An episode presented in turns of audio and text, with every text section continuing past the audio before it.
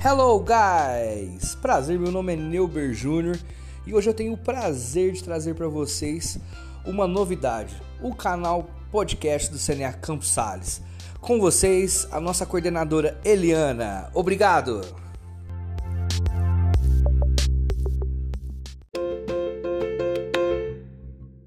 Boa tarde a todos, é com muita alegria que nós do CNA recebemos todos vocês para esse workshop com o nosso querido Roberto. Roberto, que hoje vive em Madrid, é brasileiro, mas que vem aqui falar para nós um pouco da cultura, da vivência em outro país, da experiência de ter aprendido um idioma e ter começado um trabalho, um trabalho importante em outro país. Ele vai falar conosco a respeito de diferenças culturais, ele vai falar conosco até mesmo da Covid, né, de como isso tudo se deu também na Espanha. E é com muito prazer que eu apresento vocês agora o nosso querido Roberto, direto de Madrid. Espero que todos aproveitem. Bem-vindo, Roberto. Muchas gracias. Muchas gracias, Eli. Y bueno, es un placer estar aquí con vosotros y bueno, tener la oportunidad de hablar un poco de mí también y de mi experiencia. Uh, mi nombre es Roberto, pero como Eli has dicho, uh, donde nos conocimos, Mochi das Cruzes, uh, todos me conocen por Juninho, claro, porque mi padre es Roberto. Bueno, trabajamos hace un poco de tiempo ya, pero trabajamos juntos. Creo que yo empecé a dar aula de inglés también, en, eh, tenía 17 años, creo. Y antes de, de iniciar la, la, universidad, yo empecé a trabajar en, en São Paulo después de, de, mi graduación, donde estuve por ocho años. Yo trabajo en una um, aseguradora, ¿vale? Yo soy suscriptor de riesgo de líneas financieras. Uh, en general, yo creo que la gente no conoce muy bien cómo, cómo funcionan los aseguradores, conocéis un poco mejor um, aseguradores de, de, coche, casa, ¿no? Para personas físicas, pero no uh, las aseguradoras que, de grandes riesgos, como llamamos, que aseguramos, um, en mi caso, responsabilidad civil profesional y como por ejemplo arquitectos ingenieros, es mi cartera más importante, es, era mi cartera más importante en São Paulo también y fue una de las razones por, por uh, la cual fui recibí una oferta para venir a España. Uh, antes de entrar, yo trabajo actualmente en AIG, AIG, AIG, uh, AIG. Y mm, cuando en 2012, cuando me ficharon desde Zurich, donde estaba antes, AIG no, hacía nada de responsabilidad civil profesional para arquitectos e ingenieros, entonces yo fui una de las personas a lanzar el producto para toda Latinoamérica. Muy rápidamente me convertí como el gerente regional para Latinoamérica en 2013-14 y después, en 2016, recibí una oferta para venirme a Madrid, uh, porque aquí también hay muchas constructoras que están presentes en todo el mundo y hay mucha oportunidad de negocio. Y también para un puesto que era en principio regional del sur de Europa, con ocho países, Portugal, España, Francia, uh, Italia, Grecia, y creo que eran más o menos eso, esos. Y el año pasado me convertí en gerente para toda Europa, excepto Reino Unido, porque desde el Brexit ya empezamos a hacer la separación de, de las carteras, de, de, todo eso. ¿no? Entonces, uh, soy suscriptor de, riesgos, eh, principalmente de grandes proyectos de ingeniería, pero para la parte de responsabilidad civil. Nada de, o sea, yo no, anali no analizo riesgo de de daños de la propiedad, ¿no? Yo analizo la responsabilidad del ingeniero en caso ellos cometan errores de especificaciones, uh, de diseño en el proyecto y eso cause una pérdida a un tercero, ¿vale? Uh, bueno, pero vamos a hablar de España, de Madrid, que yo creo que es más, más entretenido. Ah, yo no conocía absolutamente nada de España, nunca había estado aquí cuando recibí y acepté la propuesta. Acepté la propuesta y antes mismo, antes mismo de conocer el país o la, la ciudad donde iba a vivir. Y en principio yo tenía un poco de miedo de venir, no sobre todo porque me gustaba mucho mi vida en São Paulo, me gusta mucho São Paulo, o yo creo que gustaba más, ahora un poco menos, pero a mí me gustaba mucho São Paulo que yo podía hacer todo lo que quisiera a cualquier hora. Ah, no, es una ciudad muy dinámica, claro, tenía muchos amigos y toda mi vida social allí también. Pero bueno, acepté porque era una buena oportunidad. Siempre, ah, siempre he tenido la, esas ganas de, de salir de Brasil también para tener una experiencia ah, e, en el extranjero. Amo mi país, ah, amo mucho, pero siempre, no, siempre tuve esa, esa ilusión de, de, tener una oportunidad fuera y conocer a otro país también. Entonces, cuando llegué en 2016, yo pensaba que Madrid es una ciudad pequeña, ¿no? Porque São Paulo tiene 20, 20 millones de, de, personas, de habitantes, y aquí son como la Gran Madrid, es como 7 millones y la ciudad son 3, 3 y medio, creo. Entonces es una ciudad pequeña y yo ya conocía a Londres, París y otras grandes ciudades de Europa también. Y a mí me molestaba el hecho de que esta, no sé si conocéis uh, algunas de esas ciudades, pero Londres y, París, París que es una ciudad enorme, ¿no? muy famosa, todo cierra súper pronto. Uh, es una ciudad que casi no hay mucha vida en la, en la calle, ¿no? Y Madrid es todo al revés. Me encantó porque hay mucho ambiente, hay mucha vida, los, madrileños van a bares y restaurantes de lunes a, lunes todos los días y aquí en verano hace mucho calor también y hay muchas terrazas, que no sé si sabéis exactamente lo que es, pero son ah, mesitas y sillas en la calle. Entonces yo vivo muy cerca de una, de una plaza aquí, Plaza Olavide, en el barrio de Chamberí, en, en Madrid, y es una plaza preciosa, preciosa. E, e, es como, están todas las, es redonda, ah, están todos los edificios alrededor, bares y restaurantes y un mogollón de mesitas así en la, en la plaza. Es tremendo. Me encanta muchísimo el, e, este ambiente que Madrid tiene. Y eso es así en prácticamente toda la ciudad. Y porque es así el español y el madrileño. Les gusta mucho eso de, de salir, ir a la calle, cenar y, tomar algo fuera, un aperitivo, lo que sea. Ellos son ah, gente de calle, seguramente, bastante bohemios también. Entonces, aquí en realidad yo percibí que hay mucho más vida de lo que yo tenía en São Paulo. El, el ambiente es tremendo, como había dicho. Y además que aquí todos caminan, van por la calle, es plano, uh, Mogi das Cruzes, por ejemplo, que es como así, yo no sé nunca, yo he estado una vez en Ribeirão Preto, pero fue simplemente para reuniones, no, no tuve la oportunidad de, de, conocer la ciudad, pero uh, no me acuerdo cómo, cómo, es, pero aquí es súper super plan, plano, se puede caminar para todo lado y súper seguro también, hace buen tiempo.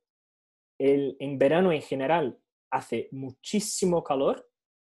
No sé si sabéis, pero por lo menos una o dos semanas en julio o agosto son todos los días con 40 grados, 40 grados, 40 grados. Y en general a las, a las 6 de la tarde. Y es muy, muy seco. Tener un día aquí en que la humedad del, del aire está alrededor de, del 10%, es como normal que es súper bajo. La Organización Mundial de la Salud dice que lo que sea por debajo del 30% ya es malísimo. Entonces aquí es normal tener hasta un 10. Entonces es muy, muy seco. El invierno no es tan riguroso como en el norte de Europa, o sea, todo perfecto, pero sí que hace bastante frío también. Ah, yo creo que la media del invierno será más o menos 5 grados, pero por las noches o por las mañanas, aquí el más frío, el periodo más frío es como entre 7 y 8 de la mañana. No es como en Brasil, que en general es en el medio de la noche, ¿no?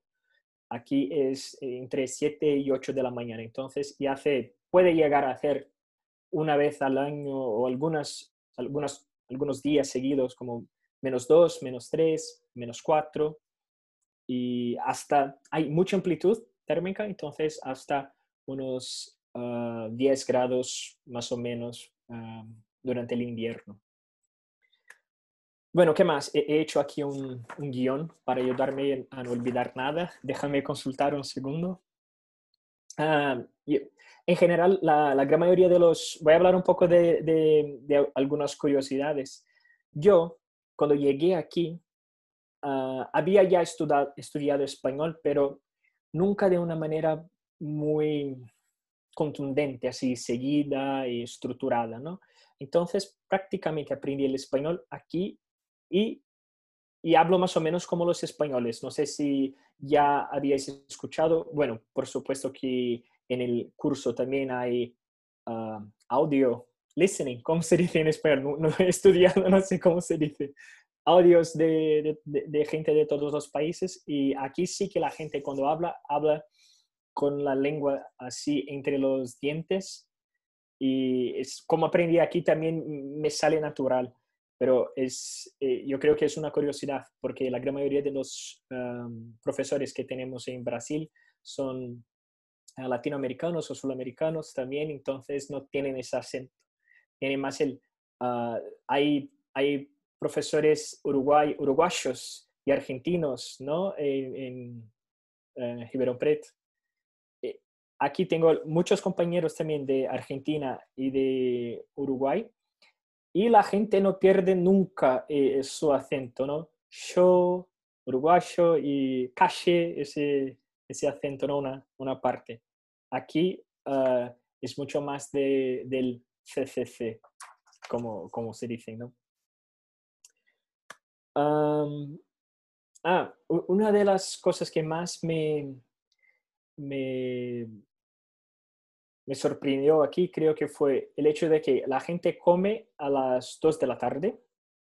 O sea, desayunan. Y todos me preguntan, ¿pero a qué hora llegáis al trabajo? Llegamos a las 9, empezamos a las 9, o sea, desayunamos antes y vamos a comer otra vez a las 2 de la tarde. Eso se acostumbra. Eso se acostumbra porque es así. Eh, en la oficina es como funciona. Todos salimos más o menos a las 2 y nos quedamos hasta, bueno, más o menos igual San Paulo, Paulo hasta las 7, a veces más, a veces menos, depende.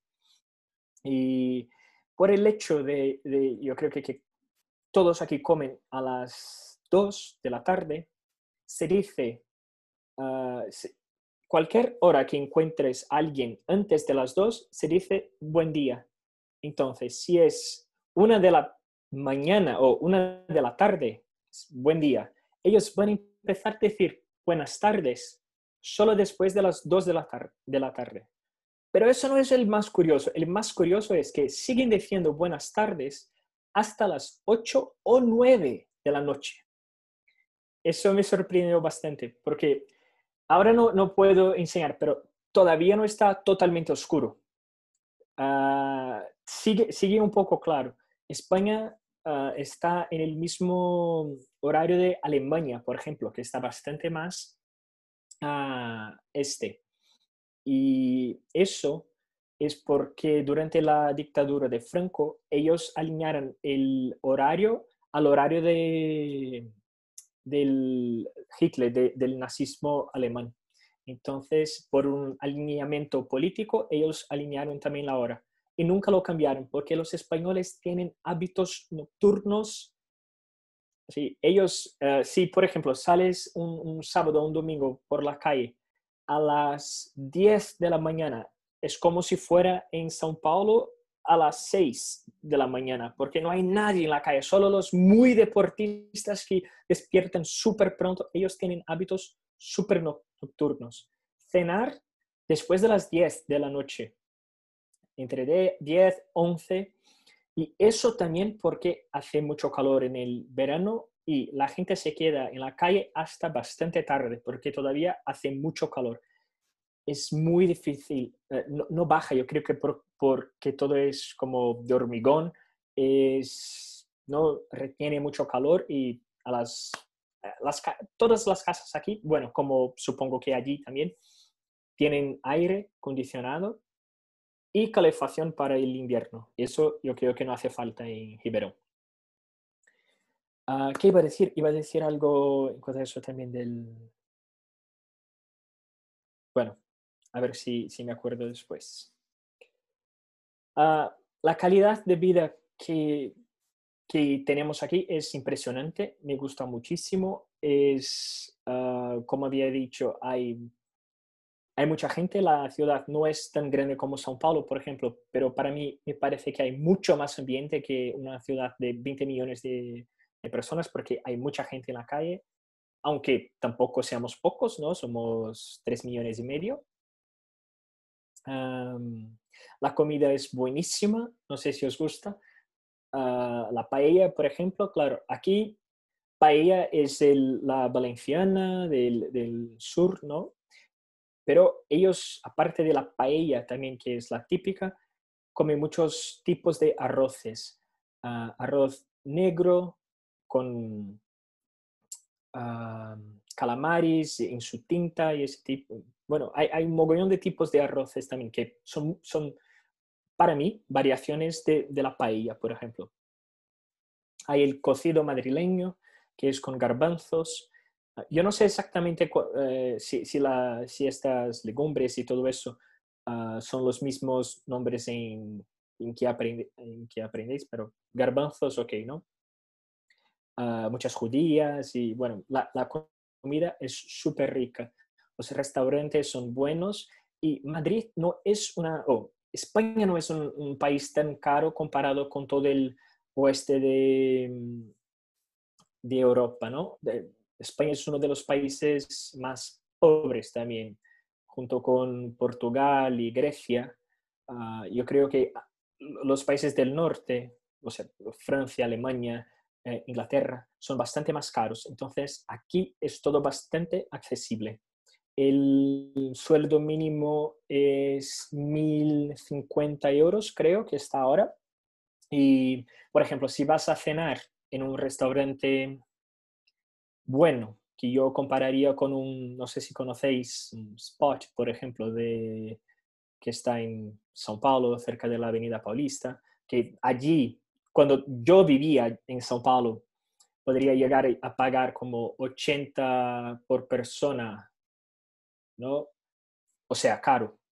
Aquí es, o sea, yo, digo 80 porque yo, hacía mucho esta comparación cuando estaba en, cuando había llegado aquí, porque el sueldo mínimo de Brasil era alrededor de 800 reais y se pagaba como un 10% para comer en ese tipo de restaurante del sueldo. Aquí el sueldo mínimo es 1.050 euros y un restaurante de este nivel, que la gran mayoría son muy parecidos, es como 20, 25 euros. Claro, el euro ahora está bastante caro, pero ah, en general, o comparado con, con, lo que se gana aquí también, es, es bastante más barato y, barato y accesible. el paro aquí es enorme. Hay un 17% de, de gente en paro sobre todo los jóvenes. Y en Madrid yo creo que el porcentaje es un poco más bajo, pero cuando te vas al sur, Andalucía, por ejemplo, que es una zona, ah, todo eso de que conocemos de España, que son las castañolas, el flamenco y tal, es todo del, del sur de Andalucía. Y ellos, allí el paro es bastante más alto también digo eso porque muchos yo tuve muchos amigos que vinieron aquí para estudiar, hacer un máster y al final no, no, se quedaron porque, porque no, encontraron trabajo y volvieron a, a Brasil. Los horarios de las discotecas también son, es rarísimo para mí, pero e, es muy parecido con Argentina, creo, que abren a las 2 de la mañana. Yo ya no puedo, es como muy tarde, es muy tarde para mí. Y claro, y se quedan bastante también, pero ellos tienen muchísimos hábitos nocturnos. aquí se, es, está genial para viajar bastante. España, aunque sea más o menos del tamaño de Minas Gerais, es, yo siento muchas veces que en Brasil, si viajamos dos horas en, en avión, no cambia mucho. ¿no? Eh, la gente o la cultura, bueno, seguiremos dentro del estado de São Paulo, por ejemplo, y, y no cambia tanto. Aquí, en dos horas en el avión, puedo estar en Inglaterra o en Suiza o en Francia, o, ¿no? Entonces cambia muchísimo, pero incluso dentro de España eh, he tenido alguna oportunidad de, de conocer el país y viajar en coche o, y cambia muchísimo.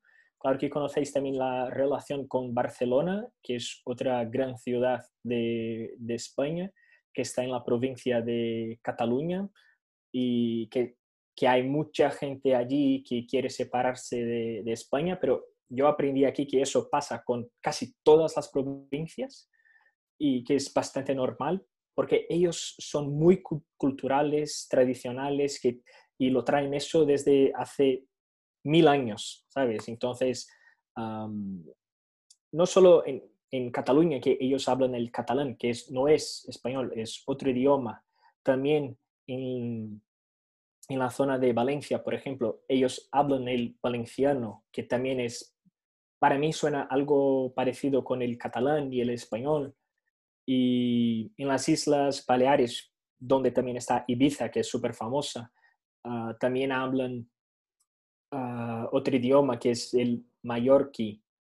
Y en el norte hay el euskera, que es el, País Vasco, ¿no? que la gran mayoría está en España, pero hay una parte también que está en Francia y ellos hablan euskera que no tiene ninguna raíz, uh, es raíz propia del idioma, no, no es como el portugués, español, francés, que son todos del latín. El euskera es completamente distinto, tiene un bogollón de X, de T, es súper raro de, ver escrito.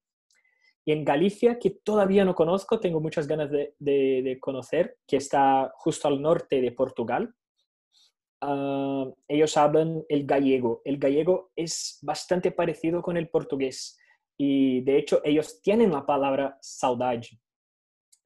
Y, y entonces eso de que eh, saudade solo del portugués no es verdad, porque eh, en gallego también existe la palabra saudade. ¿Qué más? ¿Qué más? Ah, aquí hay playas chulísimas, chulísimas. Uh, sobre todo en, la, eh, eh, en, el Mediterráneo ¿no? y en las islas, islas, Baleares, es paradisíaco. Yo todavía solo he ido a Mallorca, que son cuatro islas, creo. Mallorca, Menorca, Ibiza y Formentera. Mallorca, la más grande, después Menorca, un poco menor. Ibiza y Menorca no sé cuál, cuál, cuál es. Y Formentera, la más pequeñita y ya he visto fotos, es, es como Caribe, es impresionante. Y, pero es bastante diferente de la geografía del, de las playas de Brasil. En Brasil en general, no, no todo, pero hay muchas playas con arenas súper largas. Aquí ellos tienen bastante más, uh, olvidé la palabra, calas, perdona. Son calas, que son playitas, ¿no? Son uh, playas pequeñas, en general de piedra, no, no es arena, puede ser que sea arena también. Y con el azul impresionante. Es, son, son, muy, muy, muy bonitas. Os recomiendo mucho conocer a España porque uh, merece mucho la pena. cualquier sitio que vengas será seguro que vais a flipar. Estas expresiones son, son dichas aquí. No sé cómo. Es chévere. Es, eso es del, de Sudamérica, creo. Ah, algunas otras eh, curiosidades de Madrid. El, símbolo de la ciudad es, un, es una osa en, un árbol, que es el, madroño, que por eso también viene el Madrid, ¿no? Del árbol madroño. Y es muy curioso porque poca gente sabe que de hecho no es un oso, es una osa. Que, está, que es eso. Porque la osa es de la osa mayor del, del cielo, que está justo arriba de, de, Madrid también. Por eso el símbolo de la ciudad es la osa. Y bueno, más o menos llegando al fin de lo que había planeado. Espero que tengáis muchísimas preguntas. Simplemente comentar de lo último de, que ha pasado aquí y que está pasando en Brasil, que es el COVID-19. Eh, aquí fue uno de los primeros países a tener un gran, uh, bueno, muchos casos, ¿no? Me acuerdo que en el inicio de, de marzo todavía teníamos como, en, en, esa semana teníamos todavía, empezamos la semana con 200 casos y mi oficina, y, ya, Italia ya tenía 10.000 y, y empezamos todos empezaron a hablar mucho más de lo que estaba pasando y todo eso. Desde mi oficina ya enviaron todos a teletrabajo. Yo tengo aquí mi... Eso no es mi, mi habitación, yo tengo dos habitaciones, eso es como mi ¿no? oficina dentro de, de, mi, de mi casa, de mi piso. Y ya desde el inicio de marzo empezamos con eso. El sábado siguiente se declaró el estado de alarma en, España, que significa que uh, el, primer ministro tenía todos los poderes, todos los poderes de las provincias habían sido suspendidos, uh, ningún primer ministro de provincia o gobernador de provincia, yo no sé cómo llaman aquí, tenía ningún poder y, y, todo era definido por el país. Aquí, como hay mucha tensión entre las provincias y la provincia con el rey, la provincia con Madrid, que es como el imperialista dentro de España, ¿no? Las provincias tienen mucha autonomía, entonces eso fue suspendido. Y nosotros no podíamos salir de casa. E, e, es bastante diferente de lo que ha pasado en Brasil, porque aquí no podíamos salir y si saliéramos eh, eh, teníamos multa de 600 euros. Si wow. la policía nos paraba más de un kilómetro de casa, porque sí, podíamos salir para ir al supermercado y volver, o a la farmacia y volver, y al médico y volver, nada más. Si la policía nos paraba nos, eh, en, en, la calle, estábamos como no yendo la, al supermercado, lo que fuera, o más de un kilómetro lejos de casa, multa. Y ahora hemos empezado la desescalada está, uh, es hecha en cuatro fases. Madrid, en, mientras toda España entró eh, en la fase 1, Madrid y Barcelona, porque tenemos muchos casos, eh, pasamos para la fase coma 5, no medio, que era, podíamos salir en dos horas de casa, que es para hacer deporte en la calle, y solo eso, entre 6 de la mañana y 9 de la mañana, creo, y después entre 8 de la tarde y 11 de la noche, para hacer deporte o para um, caminar ¿no? y, y, volver. No podíamos ir a la casa de nadie y de hecho uh, la policía también um, entrado en mu muchas fiestas. Yo creo que en, en un fin de semana fueron 400 en que había hasta 8 personas, o sea, fiestas pequeñas, no era nada absurdo tampoco. Y, pero ahora la cosa es, aquí está bastante más controlada. Uh, bueno, seguro que habéis escuchado también, eh, sobre todo en el inicio, cuando estaba Italia y España, España iba a pasar Italia. Ahora los dos países ya están completamente olvidados, ¿no? Eh, el tema es Estados Unidos, Brasil, Rusia, que está impresionante. Entonces, aquí ah, se ha muerto mucha gente. Yo creo que ya menos que Brasil, pero más de 20.000, menos de 30, yo no sé exactamente, 27.000, pero los hospitales ya, ya no están más colapsados, hay, hay bastante sitio y de hecho hay mucho más gente en la calle ya. Estamos, esta semana hemos entrado en la fase 3, que significa que ya podemos, eh, el comercio está abierto, con aforo, hay límites, restaurantes con aforo de 30%, las terrazas también, aforo de 30%, no más que eso. Y bueno, poco más, no sé. Bueno, es eso. No sé, yo ni, ni, ni sé cuánto tiempo tenía, si era una hora o no, estoy aquí hablando mucho. A ver si tenéis preguntas. Sim. É, por favor, pessoal, se vocês clicarem, tá vendo? Se você descer até o participantes da reunião do Zoom, dá para vocês testarem aí, participantes. Se você a opção de raise your hand, levante sua mão, porque se você fizer isso para nós, ele vai entrar numa ordem para que ele possa pro, né, a gente poder responder as suas perguntas. E eu queria fazer um pedido em especial também que vocês abrissem sua câmera só um pouquinho para que a gente possa tirar uma foto, que afinal de contas é um evento. e aí a gente sai bem bonito nas mídias. Dá para vocês abrirem as câmeras aí um pouquinho só, por favor? Olha lá, bocha. Deixa eu passar o perfume. Tem jeito?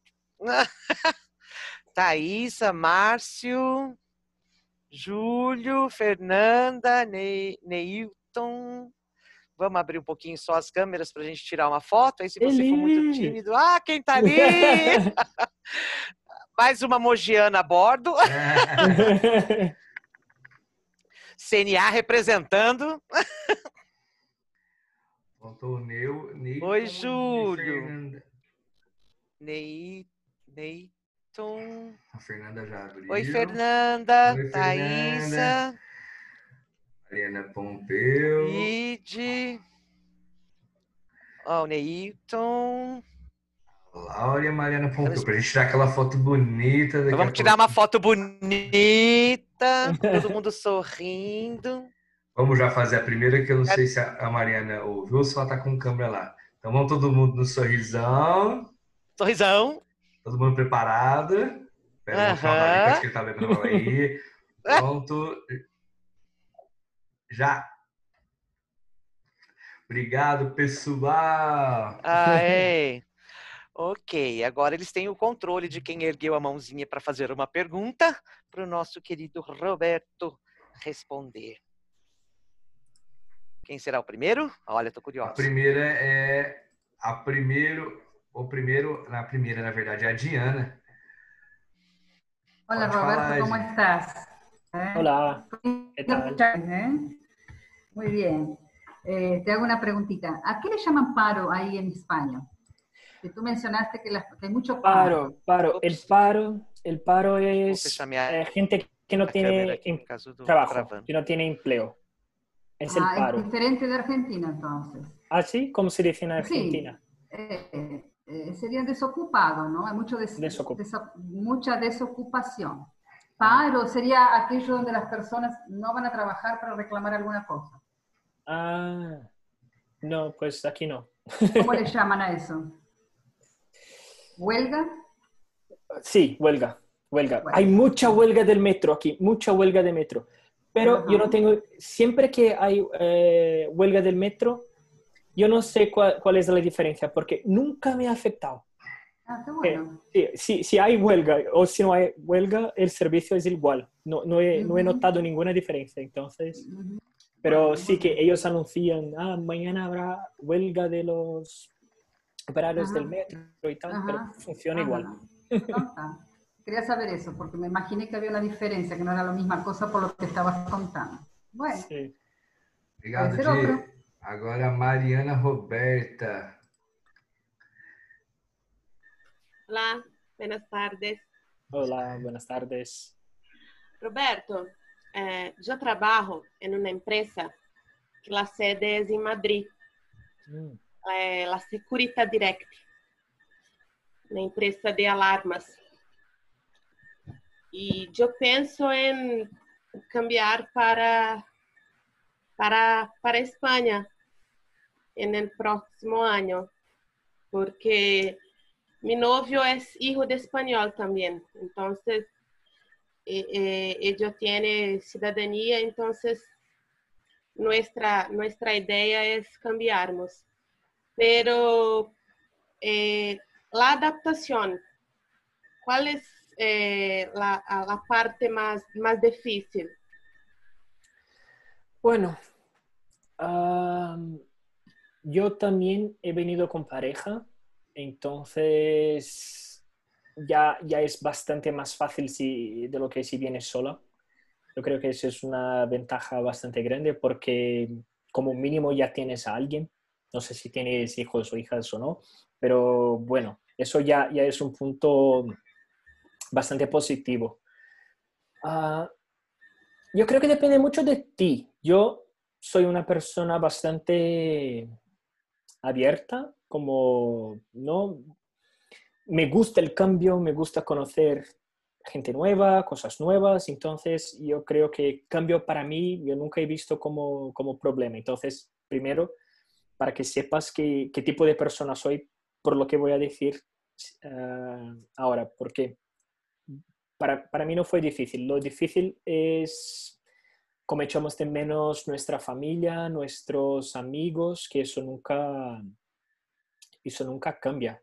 Pero en general, ah, yo creo que es bastante más difícil si vienes, si sales de Brasil para Alemania o en general Europa del Norte, que la gente es bastante más, más cerrada, ¿no? Eh, aquí los españoles son como nosotros, son latinos también, les gusta mucho, eh, son muy bohemios y hacer aperitivo después y happy hour después del trabajo. Entonces la experiencia es muy buena y de hecho ellos, lo más difícil para mí, ahora sí que he pensado, lo más difícil para mí es que ellos les gusta mucho eh, disfrutar de la, de la vida, aprovechar todo. Trabajar, más o menos. No es que es, eh, eh, es diferente, ¿no? Yo creo que en Brasil no nos damos cuenta cómo somos uh, buen trabajadores, como que la gente es muy proactiva. En general, mi opinión, y comparando mi compañía en Brasil y mi compañía aquí, en Brasil los brasileños en general son bastante más proactivos y asumen mucha responsabilidad y no tienen un, este, no sé, emprendedorismo, yo quería decir, ownership, pero no sé cómo se dice en español. Entonces, uh, you tienen eso y yo creo que los brasileños y, ganas de crecer en Brasil, porque al final en Brasil si tú eres asistente, tienes un tipo de vida. Si un día te conviertes a director, tu vida cambia muchísimo. Aquí no. Y, y no es malo, aquí es bueno, porque al final si tú eh, eres un asistente o eres un director, el cambio de vida no es tan diferente. Todos van a los mismos restaurantes, van a los mismos parques, ah, hacen las mismas cosas. No hay esta gran diferencia que hay, que es terrible en Brasil. Y eso es muy bueno. Pero por otro lado, yo veo que la gente no tiene tanta ambición como en Brasil. Y en el trabajo para mí, en principio, fue un poco un shock porque en Brasil, en mi, en mi compañía, la gente siempre quería hacer más para subir, subir, subir y crecer siempre. Aquí tú puedes tener una vida eh, cómoda eh, haciendo lo que te gusta y no necesitas eso de asumir más responsabilidad crecer. Entonces, lo malo también es bueno, ¿sabes? Entonces, me encanta España, me encanta Madrid y es muy difícil encontrar algo malo para decir que no, estoy lejos de mi familia, de muchos amigos y no tengo muchos amigos españoles, tengo pocos amigos españoles, tengo muchos amigos brasileños, solo hablo, solo hablo español en el trabajo y ahora con vosotros, porque en mi vida fuera de, del trabajo, todo en portugués con, con, amigos brasileños.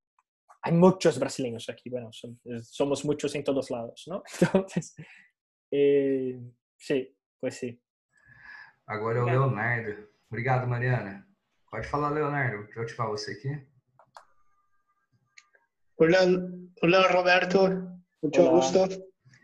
Eh, dices que las personas tuvieron dos horas para hacer deporte en las calles cuando empezó la reabertura, ¿cierto? Pero una, una, duda que tengo es cómo se hizo el control, el control en la calle de las personas. ¿cómo, ¿Cómo se hizo esto? Son dos horas específicas. La gente podía salir entre siete entre 6 y 8 de la mañana y 8 y 11 de la, de la noche. Entonces sí que en esa hora había mucha gente y gente en la calle, mucha policía también y, y más o menos controlando el espacio entre la gente y tal. Yo salí poco, no, no, no, yo no soy muy deportista. Ah, sí. pero hacían el control de esa forma. Y en general, después de las nueve, otra vez, nadie en la calle, solo muy poca gente que iba al supermercado y tampoco podíamos ir en parejas, ¿no? Solo, solo una persona y, eso. Entonces fue, eh, controlaron por la hora específica que la gente podía salir. Ah, sí, muy bueno. Un, un tiempo para repensarnos nuestros costumbres y todo lo que hacemos en nuestra vida, ¿no? Sí, seguro. Gracias. Obrigado, Leonardo. Graças. Agora é a Diana. Mais uma pergunta, Diana. Pode ativar o microfone. Já ativei para você. Se não é aluno, O Di, tá cortando um pouco. Eu vou tirar. Você quer tirar sua câmera para ver se melhora? Bueno, tiro la, saco a câmera. Isso. Aí. Bueno, Roberto. Sí. ¿Será que le podrías explicar a, los que nos están escuchando lo que es la siesta? Si vos entraste en eso de la siesta, sí. si es una costumbre muy fuerte o no. ¿Cómo no? La siesta es, ah, bueno, la gente aquí no hace mucha siesta como imaginamos, creo. Y la gente de la oficina menos. Pero sí que es verdad que eh, en el interior de Madrid, eh, eh, en el interior de España, pero incluso en muchas tiendas más pequeñitas aquí del barrio y tal, ah, las tiendas cierran entre las 2 y, las 5 de la tarde porque es costumbre después de, de comer echar una siesta, dormir, ¿no? Por, ah, bueno, no sé cuánto tiempo. Ah, en bueno, mis amigos o los españoles que conozco, que, son que en su mayoría trabajan en oficinas, no, no lo hacen. Por otro lado, yo creo, no sé cómo es en Ribeirão Preto, pero en São Paulo no, no, e, no era costumbre uh, comer en casa, ¿no? Porque en São Paulo las distancias son enormes y Aquí no, aquí yo llevo como, tardo 20 minutos para llegar en mi trabajo en metro, entonces es fácil, podría comer en casa, pero no lo hago. Hay mucha gente que va al gimnasio, al gimnasio, perdona, y o come en casa. Si echan una siesta, no estoy seguro, pero eh, eh, el costumbre en Madrid no es tan, no es tan fuerte. Pero imaginaros, un verano que llega fácilmente a 40 grados. En Madrid, en el sur, llega a 45 grados. Ah, en aire seco y tal.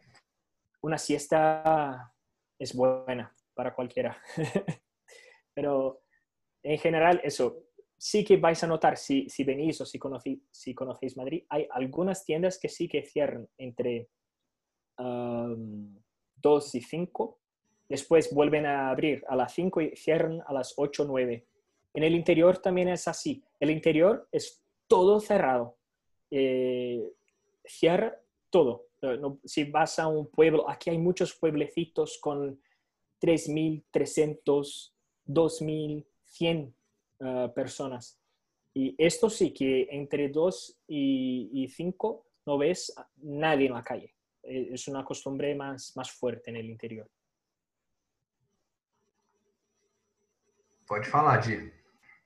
Entonces, estoy esperando a los, a los, chicos que hagan preguntas, aquello que, pero si no hay nadie, yo hablo, no hay problema. uh, Roberto, eh, ¿cómo funcionan los servicios allá con respecto a, al, al, costo de los servicios con el sueldo, ¿no? con el salario? Y si la calefacción es eléctrica a gas, si es a gas, es gas natural o gas en garrafa, ¿cómo que funciona? Bueno, voy a empezar con la calefacción. La calefacción mm. uh, en la gran mayoría de los pisos es a gas y central. O sea, ah. eh, eh, no, no, es de tu piso. En tu piso tú puedes abrir o cerrar uh, para que caliente más o menos, ¿no? Pero la gran mayoría de los pisos y los más modernos, los más antiguos, es eléctrica. Por ejemplo, en mi piso yo no tengo calefacción uh, central, yo tengo calefacción del piso eléctrica. Y... Pero casi nunca encendo porque yo, yo creo que no hace tanto frío. Yo, yo soy bastante resistente al frío, me gusta mucho más el frío de lo que el calor. Y, pero no sé si todos mis vecinos tienen y utilizan. Yo siento que no, que no hace tanta falta en mi casa. Pero es verdad que una cosa que más, uh, más me extrae en Brasil ahora mismo es ver, por ejemplo, pensar que cuando es invierno en Mogi, por ejemplo, que es bastante húmedo, hace bastante frío, tú estás dentro de casa con abrigo, con cobertor y, y todo eso. Eso aquí no existe. Es cuando, o cuando vas a un restaurante hay calefacción, entonces llegas al restaurante, te quitas el abrigo y puedes comer, ¿no? Cómodo y tal. En Brasil ahora pensando, porque hace mucho que no vuelvo a Brasil en invierno, en general vuelvo ah, en verano. Y, y, eso es un poco raro, pensar en comer con el abrigo, quedarse en casa con, con abrigo es, es, algo raro, porque no, aquí hay bastante calefacción, todo sitio tiene calefacción la, decías de, la, de, los servicios, ¿no? Por ejemplo, yo, eh, es un poco raro porque eh, en general yo pago, yo pago el alquiler de mi piso, que dicen que es bastante barato por la zona y porque tengo dos habitaciones, porque tengo una terraza también aquí, que es una terraza con puedo poner una, una mesita, sillas y tal, y hay espacio, ¿no? Porque no son las terracitas esas minúsculas que no sé si conocéis un poco de la arquitectura esa colonial, tipo colonial o española, como cuando pensáis, hay, en México, por ejemplo, hay estas terracitas y tal de las ventanas. La mía es un poco grande y yo pago menos de mil euros y cuando, en 2016 lo alquilé por 750 euros por mes. Y no hay, no pago nada más por la urbanización, condominio. No, no existe, pago el alquiler y ya está. Y mi, el dueño del piso eh, en 2016 me dijo, ah, bueno, no necesitas cambiar el agua, yo voy a enviarte eh, la cuenta cuando llegue y tal, nunca me lo ha enviado, nunca he pagado agua, el agua de mi piso. Luz, yo pago más o menos en invierno 40 euros, en verano puede llegar a 60 por el aire.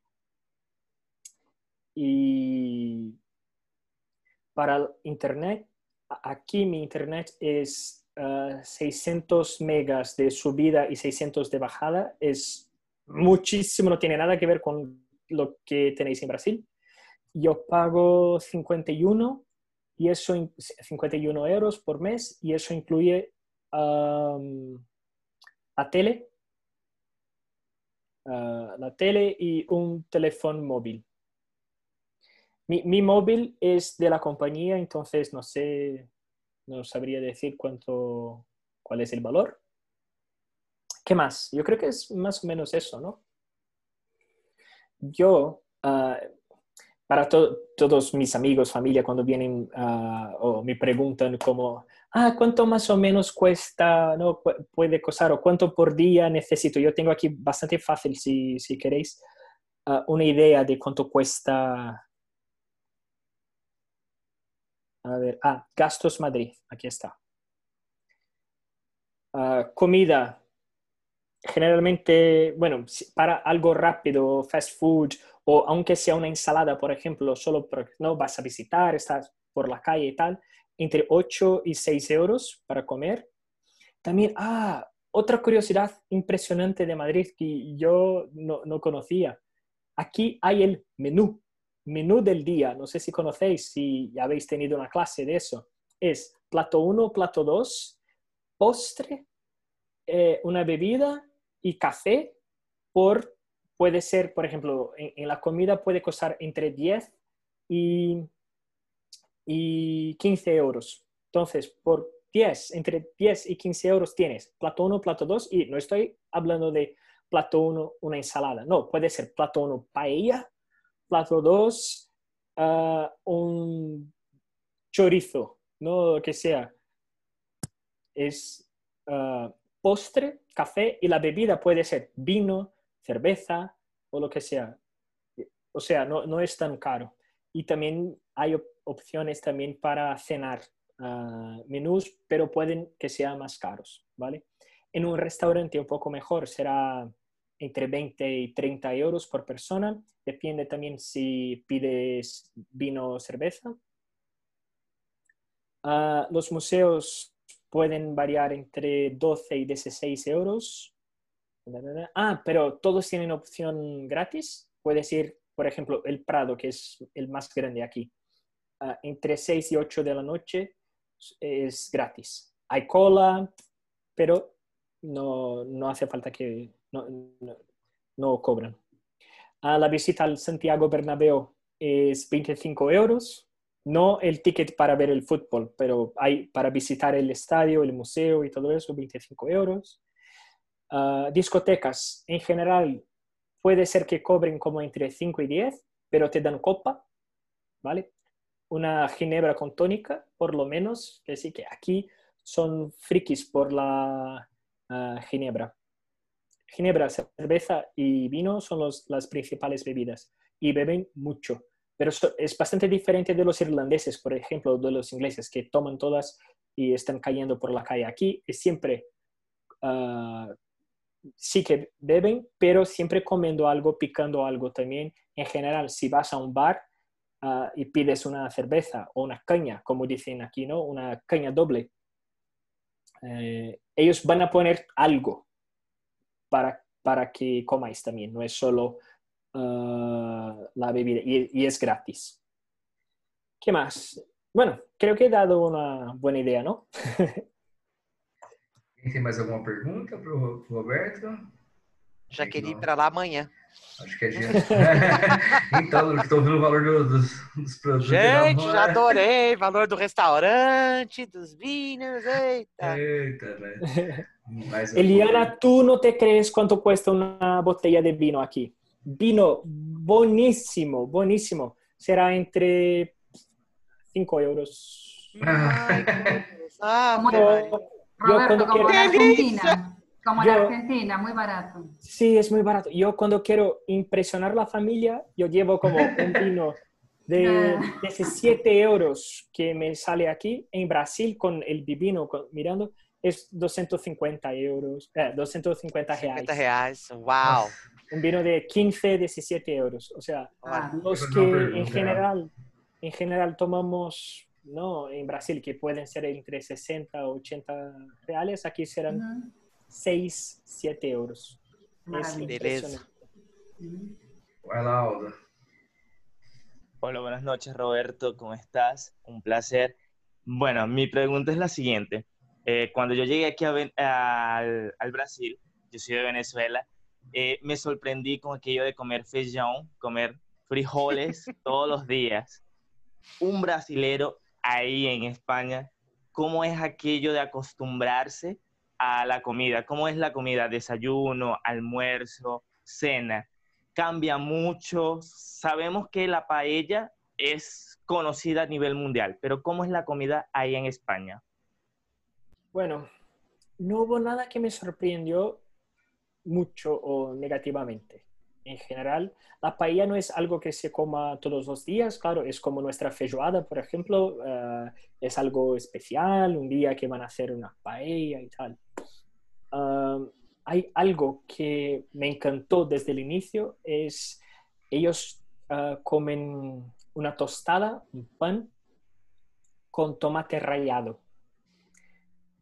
Simple, pero la tostada, el tomate rallado, aceite, poquito, eh, un pelín de sal, es, me, me, encantó, es precioso.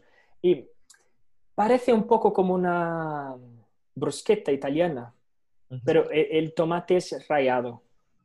Y, es súper simple, pero eh, para desayuno es algo que, que desde el inicio me, me gustó mucho. Yo en general, yo cocino mucho. Entonces, ya me gusta probar pues, eh, lo nuevo y todo eso. Entonces, eh, y, me gusta mucho comer también. Entonces, es... Nada. No, no, no, me acuerdo ahora mismo algo que... Yo soy nieto de nordestinos, entonces eso de buchada, bla. Yo entonces, no, nada, nada me... Asusta. no, nada me asusta. Yo, y me gusta probar, me gusta conocer. Yo creo que comida es una de las, de las experiencias culturales más fáciles de, de hacer con, con, otras personas. Entonces, es súper guay. No, nada negativo, todo positivo y no creo que nada así. Comí mucha, mucho pescado, muchos frutos del mar. Um, no estaba tan acostumbrado. En Brasil es súper caro, aquí súper barato. Y entonces, ya. Hay muchos venezolanos aquí también.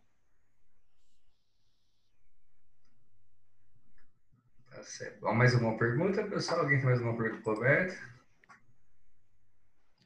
Não. Ah, tranquilo, eu acho que tem mais uma. Ah, o pode. Davi ergueu a mãozinha ali. Davi. Ah, oh, Davi, pode. Vamos lá, Davi. Fala então lá enquanto a gente. Tá aberto o microfone, Davi. Uh, olá, boas tardes, Roberto, tudo bem? É, prazer em conhecê-lo. É, uma dúvida, é, para viver em Espanha, é, tu tens que conseguir um trabalho, certamente. É, pero é, como conseguiste a cidadania espanhola? É, tu, tu eres ascendente de espanhol ou há uma outra forma de conseguir a cidadania? Bueno, pregunta muy buena porque de hecho yo tenía planeado hablar sobre eso y, y no, he, no he dicho nada, me olvidé.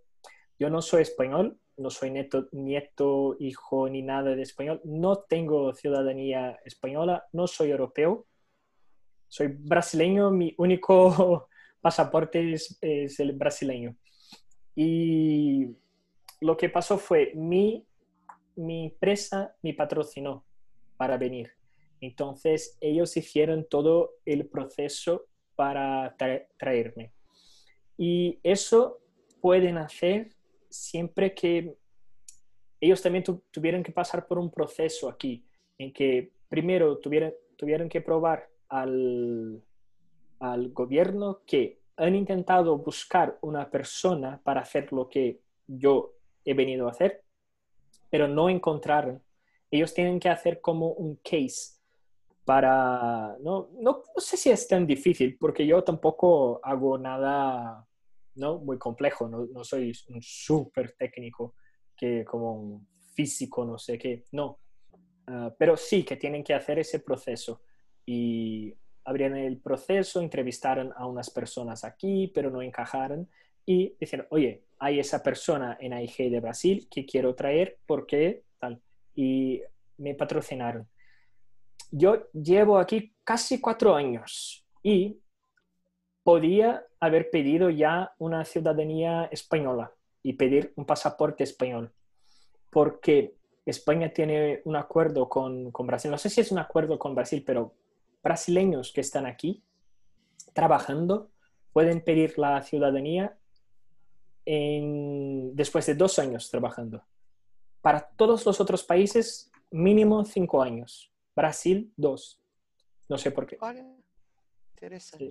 Ah, y además hay una ley que se llama la ley Beckham del futbolista, que es extranjeros que vienen a trabajar en España, por los primeros cinco años que trabajan aquí, pagan menos impuestos, menos impuestos sobre, eh, sobre la renta. O sea, un extranjero, estoy aquí trabajando y pago menos impuestos que los españoles. Ah.